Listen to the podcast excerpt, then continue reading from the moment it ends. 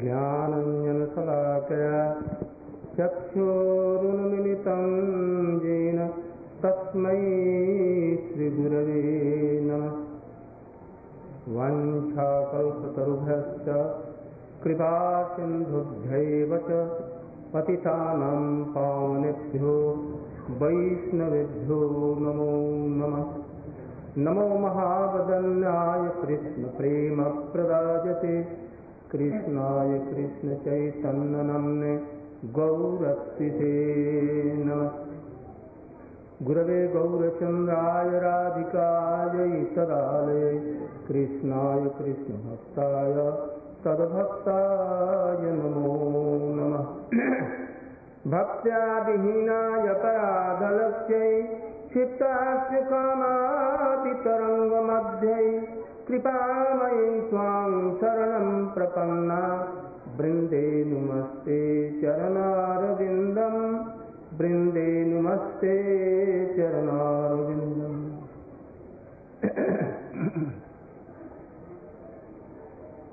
मैं सबसे पहले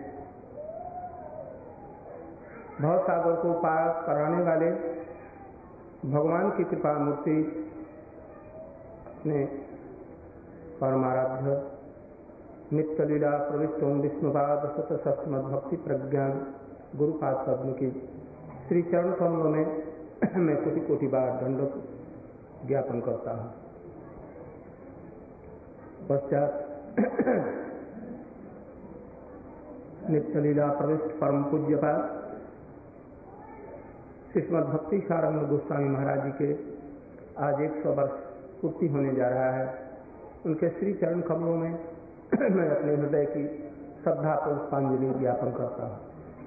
तत्पश्चात मेरे परम पूजनीय सभापति महोदय, त्रिदंडी साधगण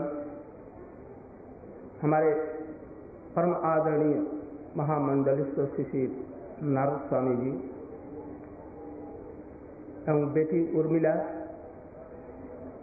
एवं वैष्णवगण एवं आदरणीय सज्जन वृंद। हमारा यथायोग्य अभिवादन ग्रहण करें। हम लोगों का श्री चैतन्य महाप्रभु जी की पंचसती और हमारे परम पूज्य श्री भक्ति सारंग गोस्वामी महाराज जी की शताब्दी का महोत्सव आज द्वितीय दिन चल रहा है। अच्छे अच्छे वक्ताओं ने इस विषय पर अपने विचारों का प्रकाश दिया। बहुत बहुत सुंदर सी सुंदर बातें सुनने को मिली। मैंने कल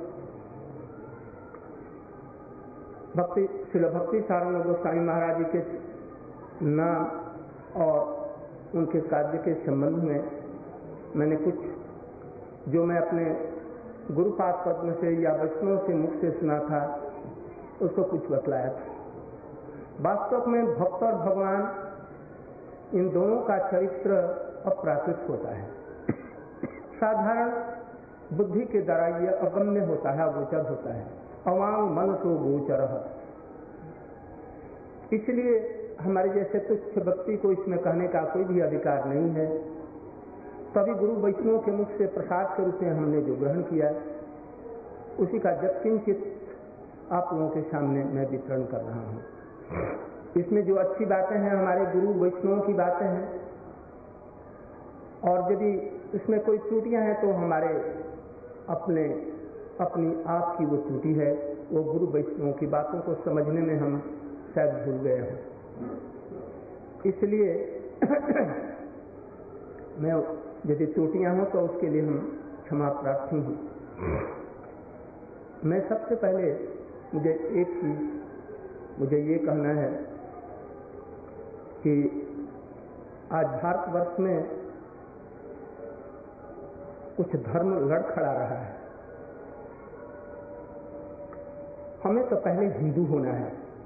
पहले हम हिंदू हैं। इसके बाद में और कुछ।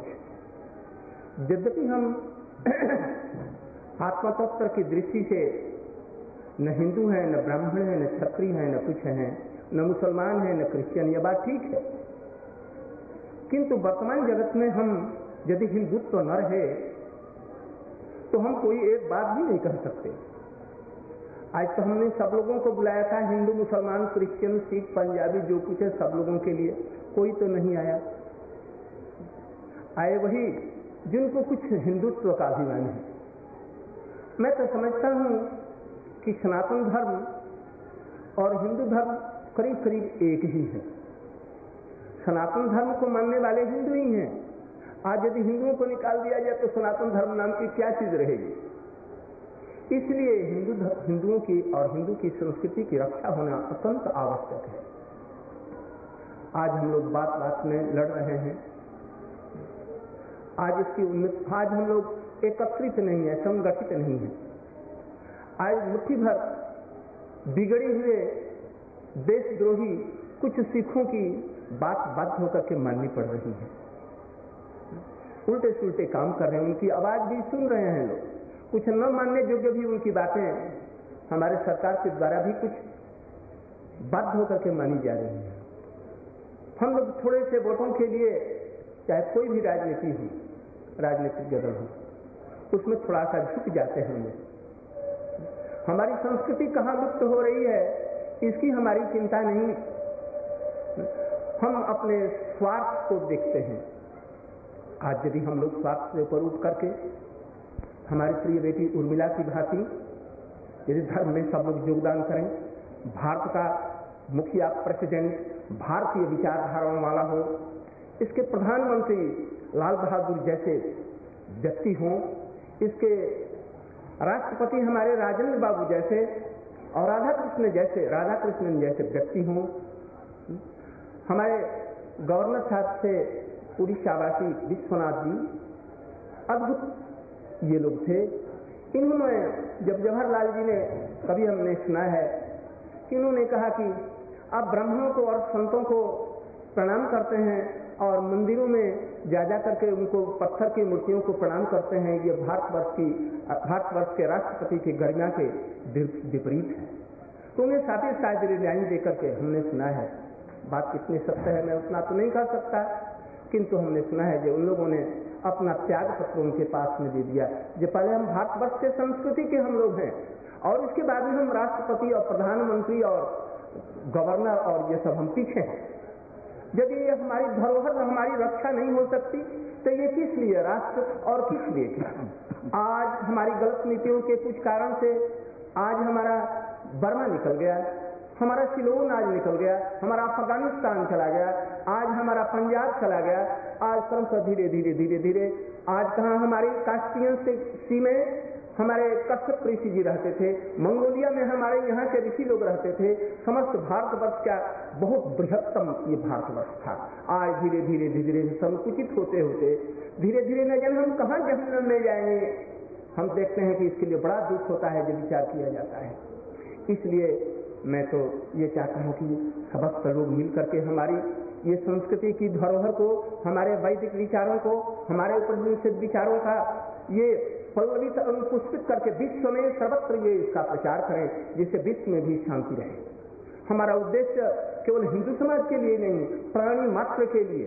इसीलिए ये हमारे नित्यलिया प्रवस्त ओम विष्णुपात भक्ति सिद्धांत सरस्वती गोस्वामी महाराज जी ने बहुत से लोगों में से। हमारे पूज्य पास ये भक्ति सारंग गोस्वामी महाराज जी को भी पाश्चात्य देशों में, इंग्लैंड इत्यादि देशों में, इंग्लैंड, फ्रांस, जर्मनी, हॉलैंड इत्यादि में, भारत की यह दिव्य वाणी, औपनिषद वाणी, चैतन्य महाप्रभु की ये वाणियाँ भक्ति की विशुद्ध धारा वहाँ पर देने के लिए उन लोगों को भेजा। और इन्होंने बाखुबी के साथ में जहाँ सूर्य दिखाई नहीं पड़ता है सूर्य का आलोक जहाँ पर छह महीने में केवल एक दिन थोड़े से अंशों में वो दिखाई पड़ता है। वहाँ पर सिद्ध आलोक का प्रकाश करने के लिए इन्होंने भक्ति सारंग गोस्वामी महाराज जी को उपयुक्त पात्र समझा। क्यों समझा? मैं थोड़े से संक्षेप में उनके कुछ जीवन चरित्र के जो सुंदर विचार हैं, मैं उसको प्रकाश प्रकाश करना चाहता हूँ। कहते हैं कि ये बिन गुरु भवन भी तरे न जो बिरिंग की संकर्षण होई। यदि ब्रह्मा और शंकर के समान भी यदि कोई ज्ञानी व्यक्ति हो और उनका पथ प्रदातक गुरु नहीं हो तो कभी भी भव सागर को वो पार नहीं कर सकता है। इसलिए गुरु की महिमा हमारे समस्त शास्त्रों में एक स्वर से बतलाई गई है। बिना गुरु का कभी ज्ञान नहीं हो सकता है। साधारण पार्थिव ज्ञान ही नहीं हो सकता है। तो परमात्मा की तो बात ही क्या है? जब ये हमारे ये पूज्यपाद महाराज जी अपने युवावस्था में एक अच्छे सरकारी कर्मचारी थे, उच्च कोटि के ये थे। रेलवे में ये थे। तो कहते हैं कि भक्ति सु भगवत संग पर्याय थे और भक्ति सु भगवत संगेन पर्याय थे सत्संग प्राप्त थे तुम भी पूर्व जन्म सुकृति संकित पूर्व जन्म की यदि संकित सुकृति हो, और वो जब खूब अधिक रूप में वृद्धि पा जाती है, वो सुकृति, तब साधुओं का संग होता है। और साधुओं के संग से ही ये भक्ति होती है, और भक्ति के माध्यम से ही भगवान को पाया जा सकता है। इसलिए ये जब बचपन में जब युवावस्था में राज्य कर्मचारी थे, राज्य जैसे उच्च पद पर थे तो अपने अपने अफसर के साथ में एक बार वो मायापुर में पहुँचे, जहाँ पर श्री चैतन्य महाप्रभु जी की का जन्म स्थल है। वहाँ आकर के देखा सुरसरी के निकट भगवती गंगा के ऊपर में, जिसको गंगा जी, भगवती ने चारों तरफ़ से आविष्ट कर रखा है। नौ भागों में नवदीप को विभाग कर दिया है। और नौ तरफ़ से उनको इधर से इधर घूम घाम करके नवदीप को अपने अंदर में हृदय में रखा है। बड़ा सुंदर प्रदेश। अत्यंत रमणीय प्रदेश। तुलसी कानून वहाँ। राधा और श्याम कुंड का वहाँ पर प्रकाश किया है हमारे महापुरुषों ने। उस स्थली में जहाँ पर चैतन्य महाप्रभु का आविर्भाव हुआ। उन्हों को दर्शन करने के लिए एक बार पधारे। उस समय में इतना वैभव नहीं था जितना आजकल वहाँ पर वैभव है। किंतु बहुत ही सुंदर रमणीय प्रांत दर्शन करके बड़े मुग्ध हुए। रास्ता आने जाने का नहीं था। किसी प्रकार से कष्ट करके पैदल नवदीप धाम रेलवे स्टेशन से करीब करीब तीन चार माइल पैदल चलते। जी कभी पैदल नहीं चलने वाले व्यक्ति वहाँ पर पहुँचे। यहाँ आकर के जब सब दर्शन किया, बड़े मुक्त हुए। एक बज गया दिन में। कुछ खाया पिया नहीं, न पानी पिया कुछ। कोई कोई दुकान भी तो नहीं है जहाँ पर कुछ लेकर के खा सके। देखा जैसे वहीं पर एक कटहल के वृक्ष के नीचे एक ब्रह्मचारी सफ़ेद कपड़े में वहाँ पर चेयर लगाए हुए बैठे हुए उनके निकट में गए। कुछ बातचीत होने लगी। बातचीत से बड़े प्रभावित हुए। ब्रह्मचारी जी बोले, जी महाराज, आप आए हैं बड़े दूर से। आपको मालूम होता है मुख सुखा हुआ, आपने पानी नहीं पिया और आपने कुछ खाया भी नहीं। तो आप कृपा करके थोड़ा सा प्रसाद यहाँ पर ग्रहण करें। जैसे आपने समझ लिया ये हम लोग भूखे हैं, ठीक है। आप जो कुछ प्रसाद देंगे हम ग्रहण करेंगे। इन्होंने कहा, जैसे ये पासी में गंगा नदी है, आप थोड़ा सा स्नान करके चले आए। स्नान करने के लिए दोनों आदमी चले गए। इतने में उस ब्रह्मचारी जी ने साथ ही साथ में चावल हाड़ी में छोड़ दिया और उसमें आलू दे दिया सिद्ध करने के लिए। और उसी के साथ में एक पोटली में कपड़े में बाँध करके मूंग का दाल उसमें रख दिया और उसमें दो एक पपीते के टुकड़े काट करके डाल पंद्रह बीस मिनट या आधा घंटा के अंदर ही वो स्नान करके वहाँ पर उपस्थित हुए। देखा क्या? चावल परोसा गया।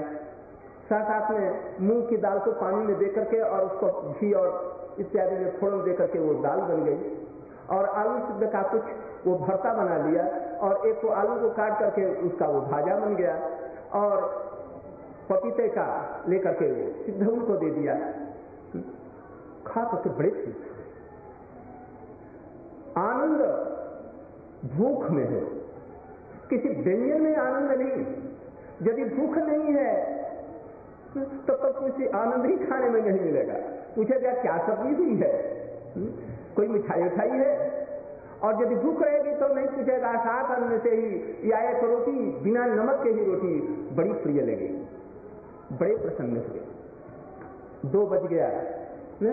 इसके बाद में प्रसन्न होकर के इन्होंने कहा जरा गुरु जी का दर्शन कर लीजिए। अविद्याहरण नाट मंदिर में गुरु जी बैठे हैं। बहुत से लोग, सैकड़ों लोग वहाँ पर बैठे हुए हैं। ब्रह्मचारी जी इनको लेकर के। ये ब्रह्मचारी जी और नहीं कोई, हमारे गुरु पास पद्म जी नित्य लीला प्रविष्ट ओम विष्णु पास भक्ति प्रज्ञान केशव गोस्वामी महाराज जी थे। इन दोनों में बड़ा बंधुत्व रहा, अंत तक। हम्म? एक दूसरे के बड़े प्रिय और बड़े सख्त भाव संपन्न ये लोग थे।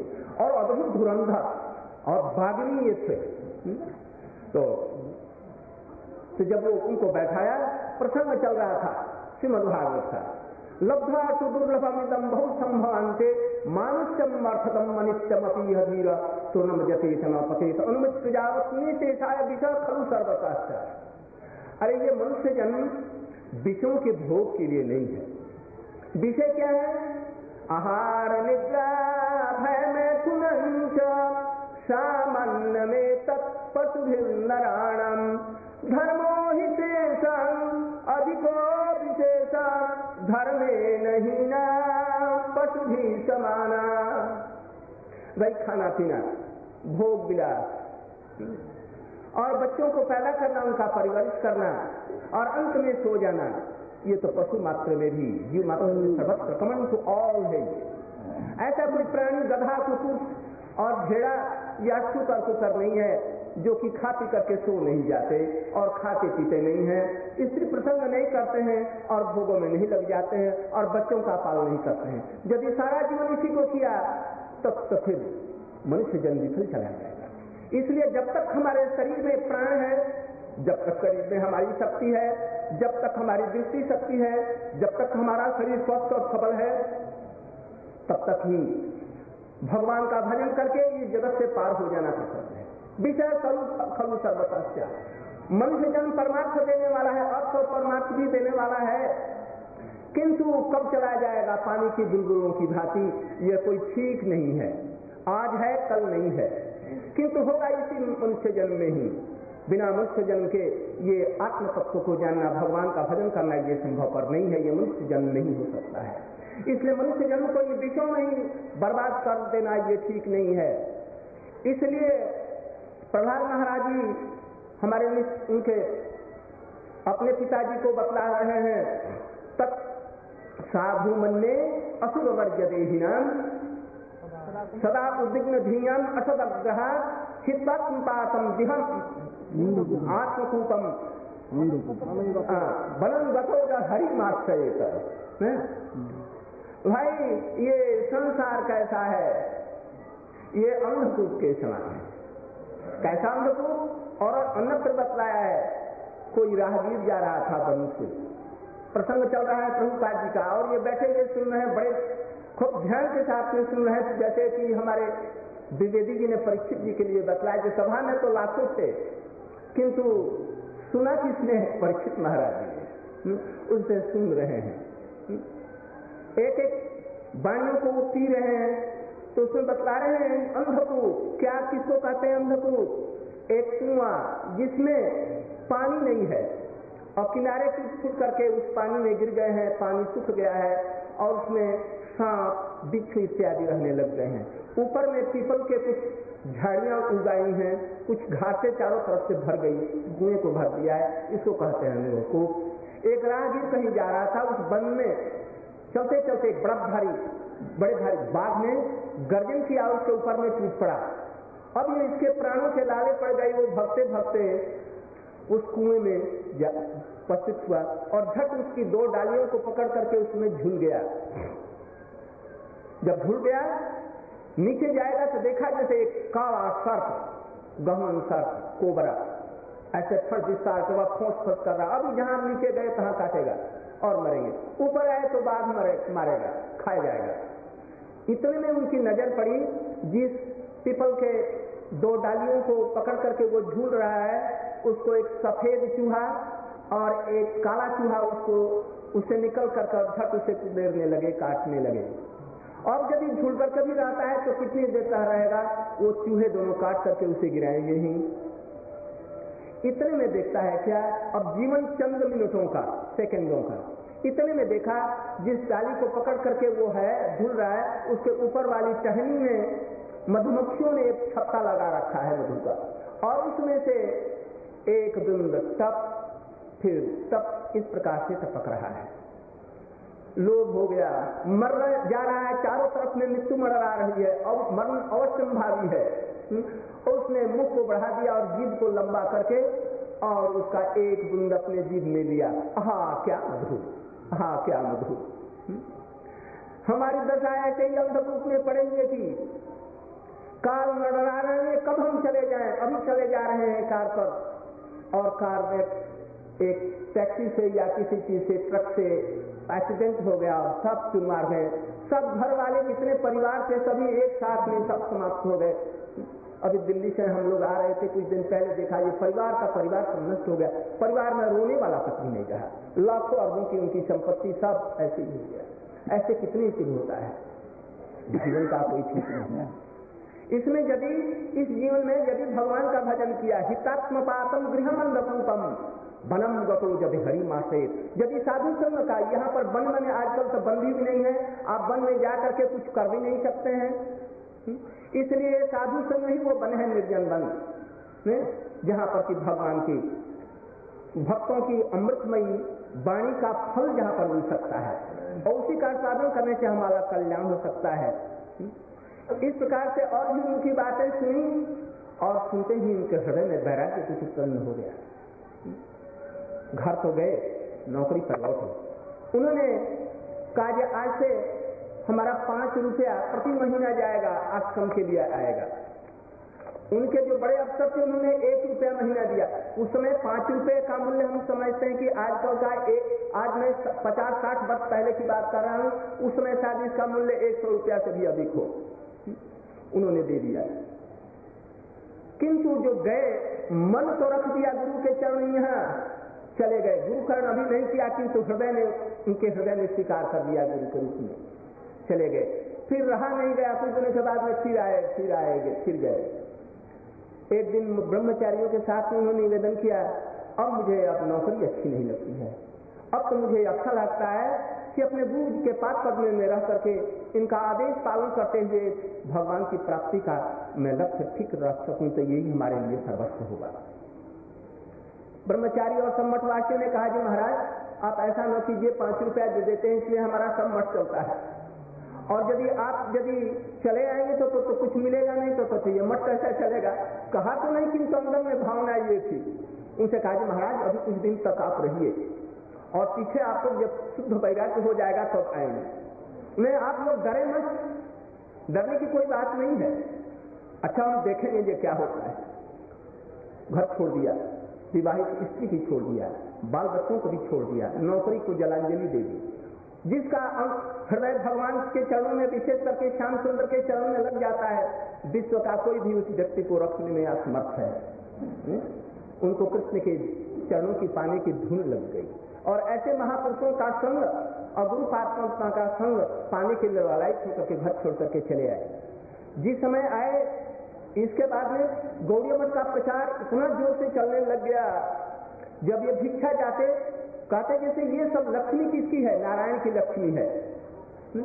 रावण ने त्रिदंडी वेश बना करके और सीता जी का हरण किया। ये जितने भी संसार में धनी मानी लोग हैं, ये लक्ष्मी जी को अपने हाथ कैद करके रखना चाहते हैं और अपनी प्रिया बना करके रखना चाहते हैं लक्ष्मी जी का। लक्ष्मी जी की आराधना करते हैं। भगवान की आराधना करते हैं नारायण की। और उनसे जब कहते हैं कि क्या चाहते हो तो कहते हैं कि हम लक्ष्मी जी को चाहते हैं, नारायण को चाहते नहीं है। और अपने यहाँ उनको रखना चाहते हैं। इसलिए रावण ने भी उनको हरण करके सीता जी को ले गया। ये कहते थे कि ये तो समस्त सारा विश्व भगवान का है। इस मिलम सर्वम जब जगत जगत तेन तत्न माँ कष्ट सिद्धम इत्यादि बतलाए ये समस्त विश्व उन्हीं का है। हम सभी उन्हीं के हैं। बुद्धिमान वो है जो इस समस्त संपत्ति को इसका एक एक कण भगवान की सेवा में अर्पित कर दे और अपने को भी अर्पित कर दे और विश्व को भी उनके चरणों में अर्पित कर दे। तो इसी से विश्व का कल्याण और मंगल हो सकता है। जब वो आए तो प्रचार जब जाते, अपने आप दस दस बोरी बीस बीस बोरी, चावल, दाल, तरकारी और सब चीज़ें, घी के चीज़ ये सब भिक्षा हो जाती? और बड़े बड़े उत्सव होने लग गए। गौरी मठ का प्रचार धारा उस समय से आरंभ हुआ, जब ये मठ में प्रवेश किया इन्होंने एक समय की बात है कि वो बम्बे में गए। इनके जीवन क्षेत्र में सभी शिक्षा की बातें इसलिए मैं थोड़ा सा उल्लेख कर रहा हूँ। और नहीं तो और अधूरा कुछ रह जाएगा। बम्बे में एक बार गए। सोचा कि ऐसे जाने से काम नहीं चलेगा। हमको वैराग्य की भी जलांजलि देनी होगी। वैराग्य में भी प्रतिष्ठा यदि आ जाए कि मैं बड़ा बैरागी हूँ मैं भाया बड़ा भजन करने वाला हूँ तो सब गड़बड़ हो जाएगा। बती सुनी के न करो अभी सहिष्णुना अमानिना मान देना कीर्तनीय सदा। ये चैतन्य महाप्रभु जी के ये बड़ा सुंदर वाणी है उपदेश है। यदि भगवान का भजन करने की इच्छा है तो तिन से भी अप, अपने को दीनहीन समझने। अभिमान उसके अंदर लाए पेड़ में भी अपना कुछ अभिमान होता है हवा आएगी, उड़ करके हमारे सिर पर चढ़ जाएगी। किंतु वैष्णव लोग उनसे भी दिन ही होते हैं। वृक्ष को काट दिया जाए, नहीं बोलता है। पानी ना दो, कुछ नहीं बोलेगा। फल ऐसे छोड़ लो, कुछ नहीं बोलेगा। पत्थर मारो, फल देगा। और उसको काट करके अपने पलंग और ये सब के काम लगाओ। नीचे जाओ तो छाया देगा। गर्मी के दिनों में, ठंडा और ठंडे के दिनों में गर्मी देता है। ऐसे संत होना चाहिए। यदि भगवान का भजन करना है तो ऐसा गुण संतों में होना सही सुनता होनी चाहिए। और दूसरों को सम्मान दे और दूसरों को यदि सम्मान कोई देता है तो उसका भूखा न है सम्मान की इच्छा कभी न करे। दूसरों को यथा योग्य भगवान का उसमें निवास है, इसलिए उसको सम्मान दे। ये बच्चों के लिए, चैतन्य महाप्रभु जी ने सबके लिए ये उपदेश सुंदर दिया यदि भगवान का भजन करते करते करते वैराग्य है तो तो वैराग्य भगवान के भक्ति में सहायक होगा। और यदि भक्ति नहीं है और वैराग्य होगा तो उल्टा उसको लेकर के डुबा देगा वो वैराग्य। वो वैराग्य किसी काम का भी नहीं, हृदय को भी सुखा देता है। उन्होंने सोचा कि वो वैराग्य किस काम का, यदि भगवान का भजन में लड़ गए, इसलिए वो ऐसे नहीं चलते थे। एक कार ले लिया, किराया पर और कार में चढ़ करके एक बड़े सेठ के यहाँ गए। वहाँ जाकर के झट एकदम उठ गए। और वहाँ पर जाकर के उनके दब्बी के पास में बैठने लगे। वो तो सोचा जैसे ये कुछ लेने के लिए आए हैं। उन्होंने कहा जैसे भाई, इनको पचास रुपया दे दो। वो भी माने झट एकदम चले गए निकट। फिर कहा, जैसे एक सौ दो दो सौ रुपया दो, पाँच सौ रुपया दो, हज़ार रुपया दो। और वो झट उनके गति पर जाकर के बैठ गए। कहा हम कुछ आपको बतलाने के लिए, आपको देने के लिए है लेने के लिए नहीं।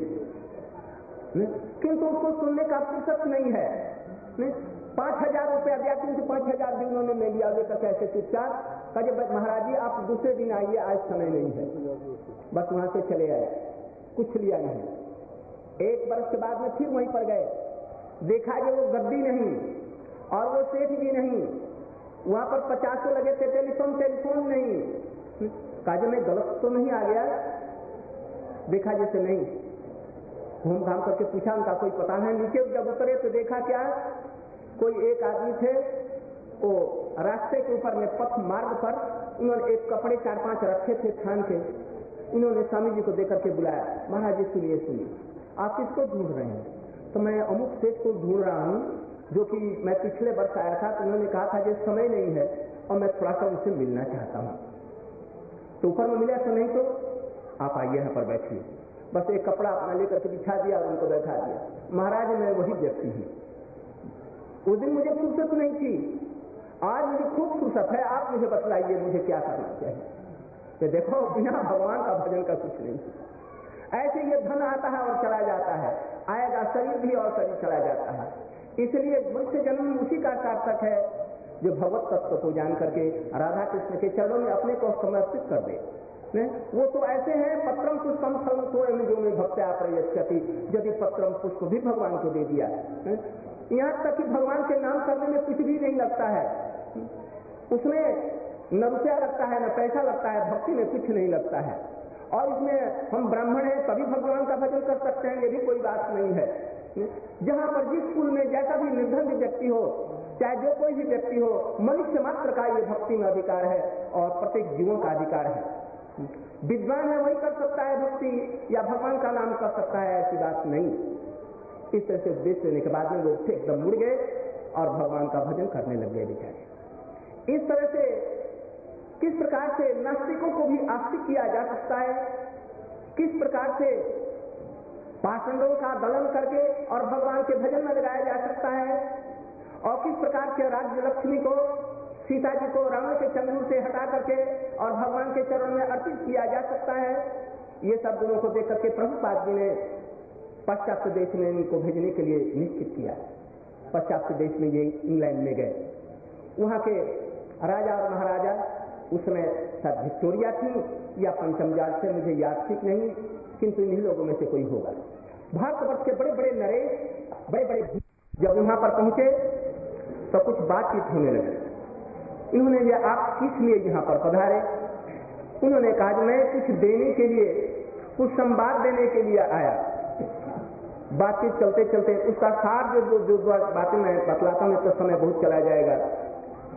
उन्होंने ये बतलाया कि आपके यहाँ जो क्रिश्चियनिटी है ईसाई धर्म है और हमारे यहाँ जो सनातन वैष्णव धर्म है हमारा ये सनातन वैष्णव धर्म भी बृहत्तर क्रिश्चियनिटी है। हम कुछ दूसरी चीज़ देने के लिए नहीं आए। थोड़ा सा सूक्ष्म पार्थक्य आप लोगों के हमारे साथ में नहीं तो चीज़ से एक ही है। हमारे यहाँ भी भगवान किसको कहा जाता है। ब्रह्म किसको कहा जाता है। अथा तो ब्रह्म जिज्ञासा। जन्मागस्य जत। जिसमें, जिसके द्वारा जन्म, स्थिति और भंग होता है। जिससे जगत की सृष्टि होती है जो सृष्टि का पालन पोषण करता है और अंत में अपने में सबको लीन कर लेता है। इसको कहते हैं भगवान। और आपके यहाँ भी जीओ दी गॉड जी मैंने जेनरेटर ओ मैंने अबस्ट्रक्टर पालन करता और डी मैंने डिस्ट्रक्टर संहार करता दोनों तो बात एक ही है भाई इसलिए इसमें कोई अंतर नहीं है। वो एक ही चीज़ है। कोई इसको ब्रह्म कहे, और क्यों कोई अल्लाह कहता है? या कोई कहता है ये बात तो ठीक है, किंतु फिर भी कुछ सूक्ष्म भेद है। उन्होंने कहा भाई, कैसे भेद है? उन्होंने प्रश्न कर दिया था हमारे यहाँ तो गॉड को निराकार मानते हैं, और आपके यहाँ भी ब्रह्म इत्यादि को निराकार मान जाता है, माना जाता किंतु आप तो देखते हैं कि राधा कृष्ण के उपासक हैं तो राधा कृष्ण का तो कोई रूप था तो इसमें तो थोड़ा सा कुछ भेद मालूम होता है। उन्होंने कहा कि नहीं, ऐसी बात नहीं है। आपके बाइबल में भी ऐसा लिखा गया है। God created man after his own image भगवान ने अतः गॉड ने अपने रूप के अनुरूप मनुष्यों को बनाया। तो यदि भगवान का रूप ही नहीं है तो तो कैसे बनाया अपने रूप के समान? तब कोई ऐसा प्रतीत होता है जब God created man after his own image जब अपने रूप के अनुसार में बनाया तो, तो उसका भी रूप ज़रूर होना चाहिए। इसलिए ज़रूर उसका रूप है। नहीं तो ब्रह्म का रूप नहीं होने से अपने रूप कैसे ये सब लोगों को बनाया। उसे मनुष्य रूप श्रेष्ठ है। हमारे यहाँ भी ऐसे ही बातें हैं। सत एवं सम्न इदम अग्र आशीष ऐसा लिखा गया। दूसरी बात, निराकार का जो शास्त्रों में हमारे बतलाए गए हैं, निराकार जो शब्द हमारे वेदों में, उपनिषदों में, शास्त्रों में, श्रीमद भागवत इत्यादि में भी लिखा गया है। किंतु किस लिए लिखा गया, इस पर विचार करना चाहिए। अचिंत्या जे भावा अचिंता जे फल भावा न तांस तर्के न जो जये प्रकृतिभ्य परम जद अचिंत लक्षण जो अपराधित तत्व है, जो अचिंत तत्व है अवांगमन को गोचर है, वो प्रकृति के द्वारा निर्मित इंद्रियों के द्वारा ग्राह्य नहीं है। इसलिए कहीं कहीं पर उसे निराकार कह दिया गया। किंतु जब सार्थता में निराकार शब्द जो बना, यह भी एक विचारणीय बात है। निराकार जो ये स्वामी जी उनको बतला रहे हैं, पाँच मिनट हो गया और चलने दीजिए। सब लोग कतार में खड़े हैं बड़े बड़े दरभंगा नरेश और बंगाल के वर्धमान नरेश और कौन कौन इधर में राजस्थान के बड़े बड़े नरेश लोग खड़े हैं लाइन में। पाँच मिनट, दस मिनट, पंद्रह मिनट, बीस मिनट, तीस मिनट हो गया, आधा घंटा हो गया, पैंतालीस मिनट होने चल। रहा और वो बातचीत एकदम चलता रहा, कभी भाई कौन ही है आगे, कौन क्या बातचीत कर रहे हैं, और उनको छोड़ने नहीं है बतलाने लगे? देखिए निर्गुण किसको कहते हैं? निर्गुण मैंने गुण ही नहीं है, ऐसा नहीं। भगवान में समस्त अप्राकृत गुण है, कल्याणकारी है। किंतु निर्गता प्राकृता गुणा इति निर्गुणा। जिसमें प्राकृत गुण सब निकलने हैं, उनको निर्गुण कहते हैं। निराकार भी इसी तरह से कहते हैं, आकार शब्द निराकार में लगा हुआ है। यदि आकार न है तो फिर निराकार ही नहीं हो सकता है। इसलिए मौलिक शब्द जो है वो आकार है। आकार के बिना निराकार शब्द भी नहीं हो सकता है। गुण शब्द नहीं रहने से निर्गुण भी नहीं बन सकता है। उसी तरह से सब जितने भी शब्द हैं, ये मौलिक शब्द हमारे इसी रूप में है।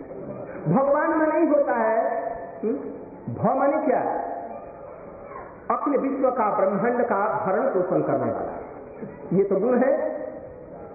ग माने गमन ताने संचालक समस्त विश्व को धारण करने वाला। ये तो शक्ति के द्वारा धारण करता है। और अखिल प्राणी जिसके अंदर में वास करते हैं और अखिल प्राणी के अंदर में जो बात करते हैं, ये बात शब्द का बात का अक्षर का है। और छह प्रकार के भक्त अर्थात गुण होते हैं।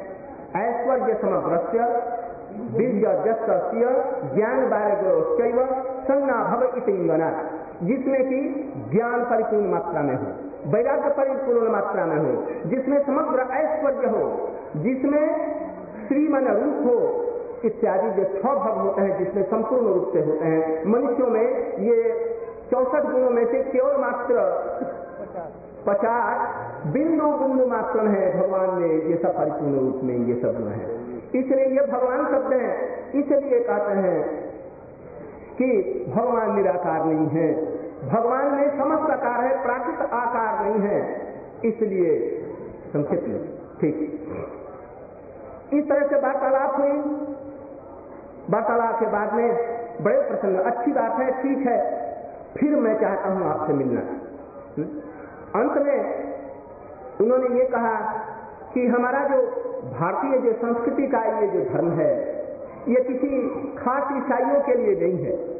ईसाई लोग तो यही कहते हैं God give me bread and butter इस जगत में उनको भगवान से प्रार्थना करते हैं कि बटर मैंने रोटी और मक्खन मिल जाए। और एटर्नल ब्लीस इन हेवन वहाँ पर हमको शांति मिले।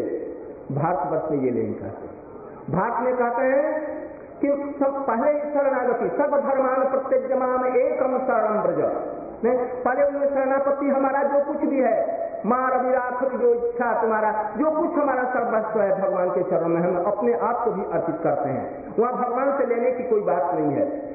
आप, हम लोग श्रीमद भागवत में देखते हैं, राधा इत्यादि गोपियों ने अपना सर्वस्व उनको दिया। भगवान के मांगने पर भी प्रहलाद महाराज ने कुछ नहीं मांगा। भगवान ने कहा जैसे आप हमसे कुछ मांगो। उन्होंने कहा जैसे मैं बनिया नहीं, जो बनियागिरी के द्वारा मैं भजन करके आपसे कुछ चाहता हूँ। यदि हमारे अंदर मांगने की भी कुछ इच्छा हो तो ये सब सदा के लिए दूर हो जाए। नहीं, फिर भी मांगो। तो हमारे पिताजी ने आपके और हमारे वृद्धाचरण किया है, उनका कल्याण हो जाए। जब था में कल्याण हो जाए, तुम दूसरा और कुछ मांगो। हमारा दर्शन अभ्यर्थ है। उन्होंने कहा, जगत में जितने भी प्राणी हैं, उनका सबका दुख हमारे ऊपर में आए मैं जन्म जन्मांतर तक उनका दुख भोगूँगा। और हमारे अंदर में जो कुछ भी आपकी मैंने भक्ति की है, इसके द्वारा उन सबका अपने चरणों में प्रेम देकर के उन सबका उद्धार कर दें। ऐसे ये सब हमारे भारतीय शक्ति जो ने इसलिए इंग्लैंड में और सर्वत्र जाकर के उन्होंने महाप्रभु जी का वाणी का प्रचार किया। और भी उनके संबंध में बहुत कुछ कहना है, किंतु समय बहुत कम है, इसलिए मैं अपनी बात को समाप्त करता हूँ। कुल चैतन्य महाप्रभु के संबंध में हम लोग कुछ कहने की हम लोग चेष्टा करेंगे। आज